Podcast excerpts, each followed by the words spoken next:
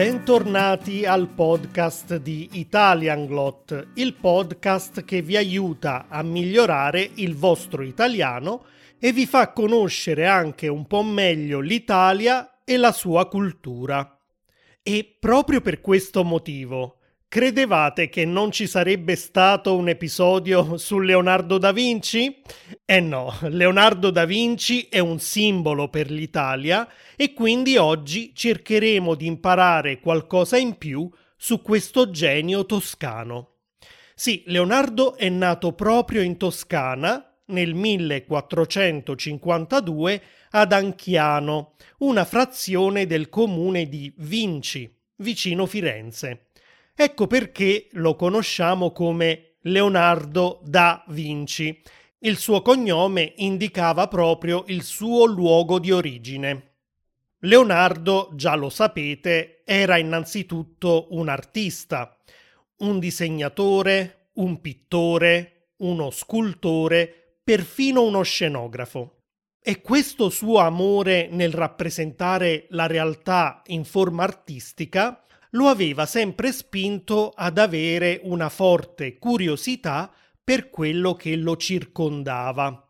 Ecco perché possiamo dire che, oltre ad essere un artista, Leonardo era anche uno scienziato, proprio perché cercava di studiare tutto quello che vedeva.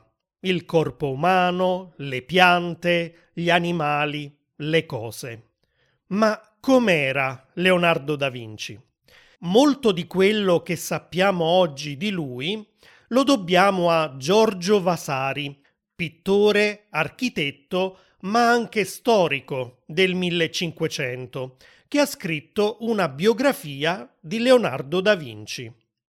In base a quello che leggiamo in questa biografia, Leonardo era un uomo alto, atletico e di bell'aspetto. Era anche unico fuori dal comune, perché non seguiva, diciamo così, le mode. Mentre infatti gli uomini del suo tempo portavano di solito i capelli corti e si rasavano completamente la barba, o la tenevano comunque abbastanza corta, Leonardo da Vinci portava invece capelli lunghi fino alle spalle e una barba folta che scendeva fino al petto. Non solo, mentre gli uomini di una certa età indossavano vesti lunghe con colori sobri, Leonardo preferiva i colori vivaci e delle tuniche che gli arrivavano sopra il ginocchio, proprio come quelle che portavano i giovani di allora. Possiamo dire che era un vero anticonformista. A proposito, se volete avere un'idea delle tuniche che portava Leonardo, potete dare un'occhiata alla sua statua che si trova fuori dalla Galleria degli Uffizi a Firenze. Se in questo momento non avete tempo di andare fino alla Galleria degli Uffizi a Firenze, nessun problema. Sulla pagina di questo episodio sul mio sito italianglot.com troverete una foto di questa statua. Cos'altro sappiamo di Leonardo? Beh, ad esempio che aveva un carattere gentile, generoso, umile e in effetti in alcuni suoi scritti critica le persone superbe e piene di sé. Lui era l'esatto contrario e inoltre con il suo modo di fare carismatico e le sue conversazioni intelligenti, era capace di affascinare chiunque. Però attenzione, adesso magari state pensando che anche se aveva tanto fascino, con questo suo carattere umile, gentile, buono, forse era un po' noioso. Beh, vi sbagliate perché a quanto pare Leonardo era anche una persona divertente, che amava fare scherzi. Nella biografia del Vasari leggiamo che Leonardo aveva trovato un ramarro e che lo usava per spaventare i suoi amici. Gli aveva infatti attaccato delle ali finte, delle corna e perfino una piccola barba, lo aveva nascosto in una scatola e quando qualche amico andava a trovarlo, faceva saltare fuori il ramarro che lo spaventava a morte. Leonardo era anche vegetariano, un'altra caratteristica molto insolita per i suoi tempi. Pochissimi erano quelli che si rifiutavano di mangiare carne e Leonardo lo faceva perché amava gli animali e si batteva per i loro diritti. Era in pratica un animalista. Sembra strano usare questo termine per un uomo del Rinascimento, no? Eppure è così.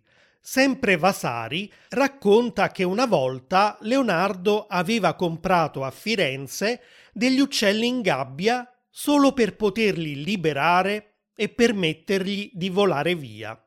Se questo non è un animalista, non saprei in che altro modo definirlo.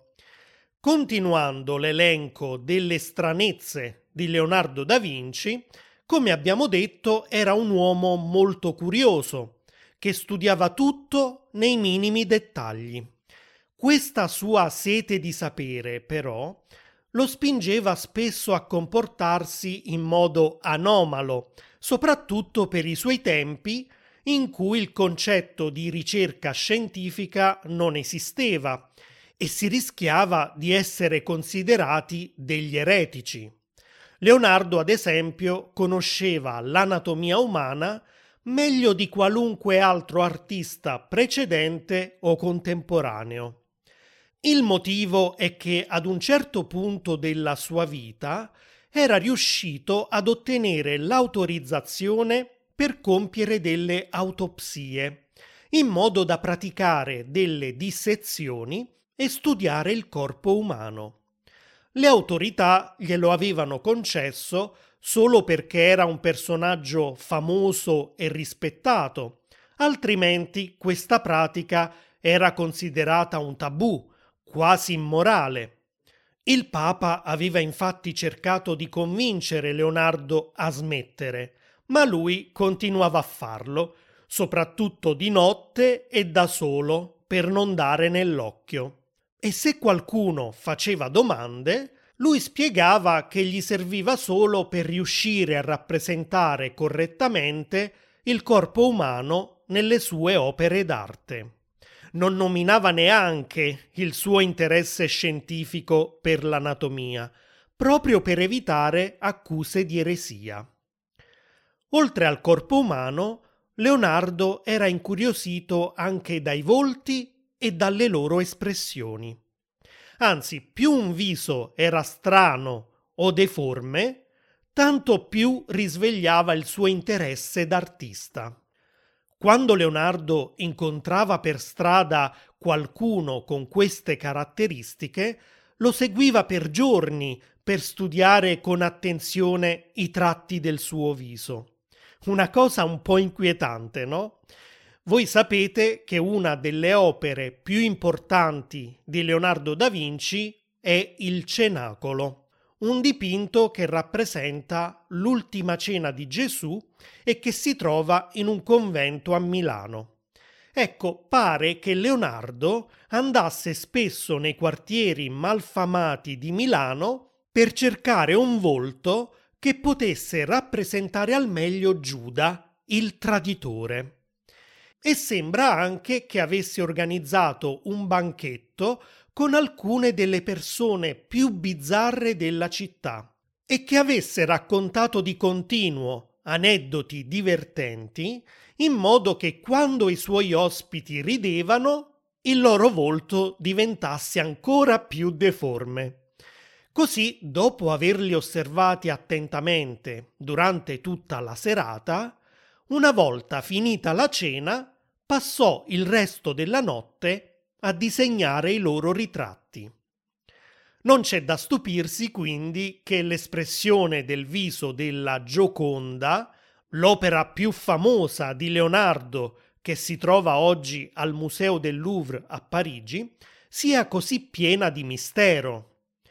In particolare, il sorriso di Lisa Gherardini, conosciuta anche come Monna Lisa, è così misterioso che addirittura alcune università hanno impiegato tempo e risorse per studiarlo.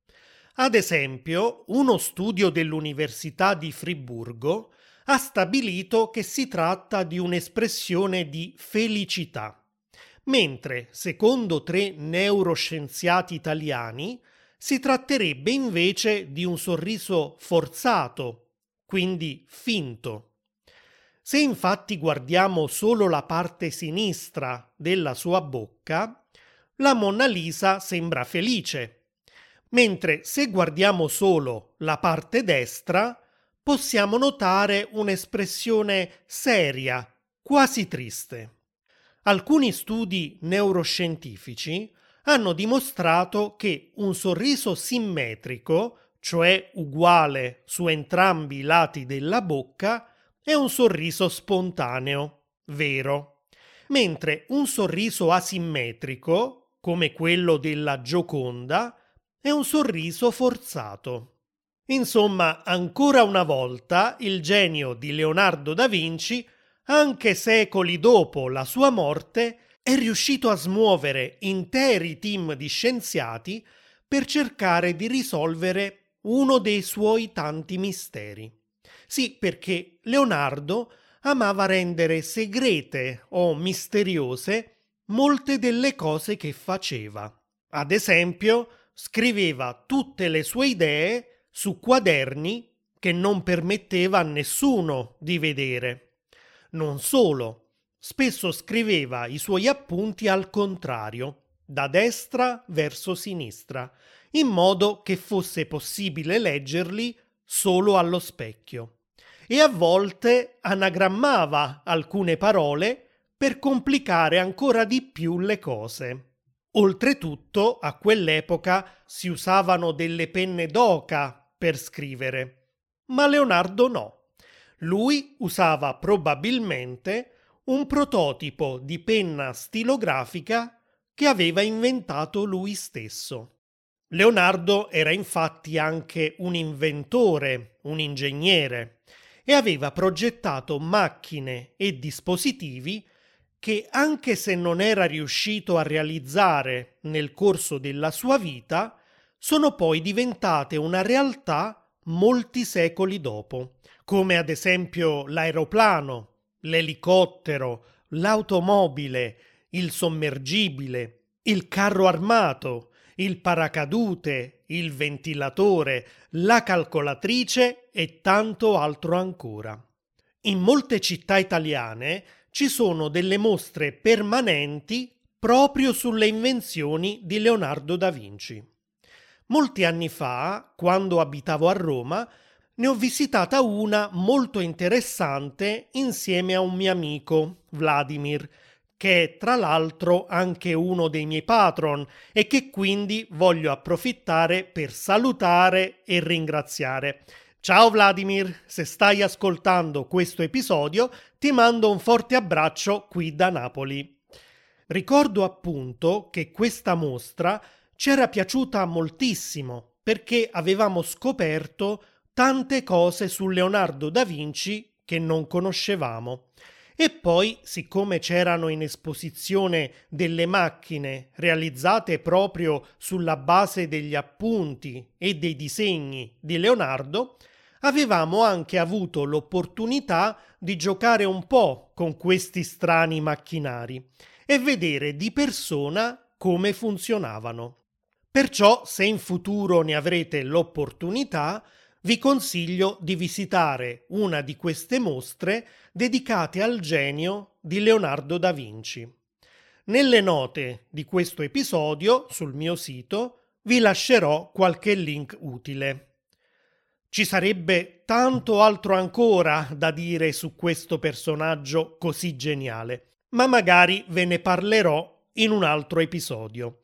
Per adesso vi saluto e vi auguro una bella giornata o una bella serata. Ciao ciao!